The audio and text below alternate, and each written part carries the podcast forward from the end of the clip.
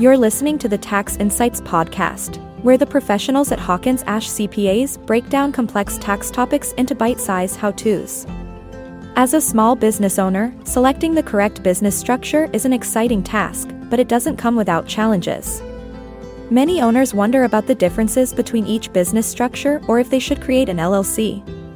In this episode, Jeff Dvoracek, a tax partner, takes a closer look at LLCs to learn what they are, how they differ from other business structures, and what you'll need to know when choosing the proper business structure for your new endeavor.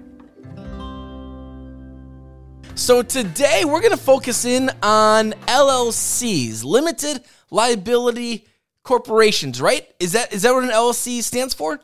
Yeah, limited liability companies is generally how it's referred to. So, yeah, let's talk about that. So, I guess one of my first questions is regarding an LLC is why? What is it? Uh, who should do it? What are the benefits of it? Because I I think we've all heard of LLCs, but I don't really understand the depth of what an LLC actually is. Yeah, the interesting thing about LLCs is that it's more of a state thing and it's more of a legal thing rather than an accounting thing.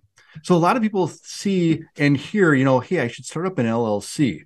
But a lot of times, from a tax point of view, it doesn't matter whether you're an LLC or a sole proprietor because we treat it the same way on the tax return either way.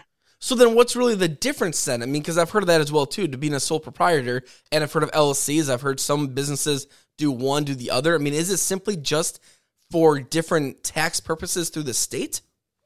It, it's really more of a liability thing um, than anything else. Now, the other thing is, it's in my mind, it's not only a liability thing, but it's also a safety thing. So if you're a sole proprietor, generally as a sole proprietor, you're using your social security number as your identification for that business. And if you're an LLC, you get a, a business number, a, an employer identification number rather than your social security number. And especially now, the IRS is making um, small businesses send out 1099s to their vendors. And those 1099s have to include a identification number on there. So, so if, if, it's you, your social security, it's going to kind of be out there all over the place. So if you're a sole proprietor, um, do you have less protection than you would as an LLC? So not being an attorney, um, that is my understanding from talking to people. Okay. So if, if you have like an LLC, you kind of have a little bit of a wall between your business and your personal, okay. where you don't have that with a sole proprietor. Now, once again, that's from the legal side. I'm sure. more on the accounting side. So then who would set up an LLC? Is this something that your accountant would do, or is it something that your attorney would do? I guess I've heard it both ways, so I'm wondering from your perspective. Yeah, there's essentially three things that need to be done, or three ways to set it up.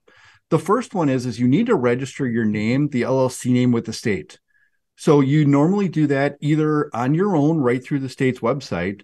You would go through your attorney to get that name set up, um, and then the accountants would take care of doing things like you know helping you get your employer identification number and things like that. So the majority of the setup for an llc is done either by the client themselves or by the attorneys.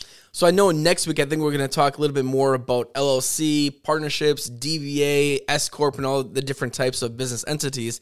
Um, so we can talk about that next week but i guess very quickly here because we only have about a minute left how does one know if their hobby business, their side hustle, should be uh, a legitimate business or an LLC, or is that complicated to, to answer? Yeah, it is kind of a complicated answer. But one of the things is if you have to do a lot of reporting to third parties, my recommendation is generally to get an LLC just so your social security number isn't out there in public as much as it is. Your identification number, your mm. employer identification number it's you know it's a lot less important than your social security number sure. obviously. no that makes sense. Jeff great information here each and every week. Listeners uh, if you want to connect with the team over at hawkins ash jeff what is the best way of reaching out to you guys? I know that you're busy tax season right? But hey what's the contact information? You know i would go right to our website which is hawkinsash.cpa um, or you know go to facebook and, and see us over there there we go jeff thank you for your time and we'll talk to you next week this has been Tax Insights, presented by Hawkins Ash CPAs. Learn more online at hawkinsashcpas.com. Hawkins Ash CPAs, part of your business, part of your life.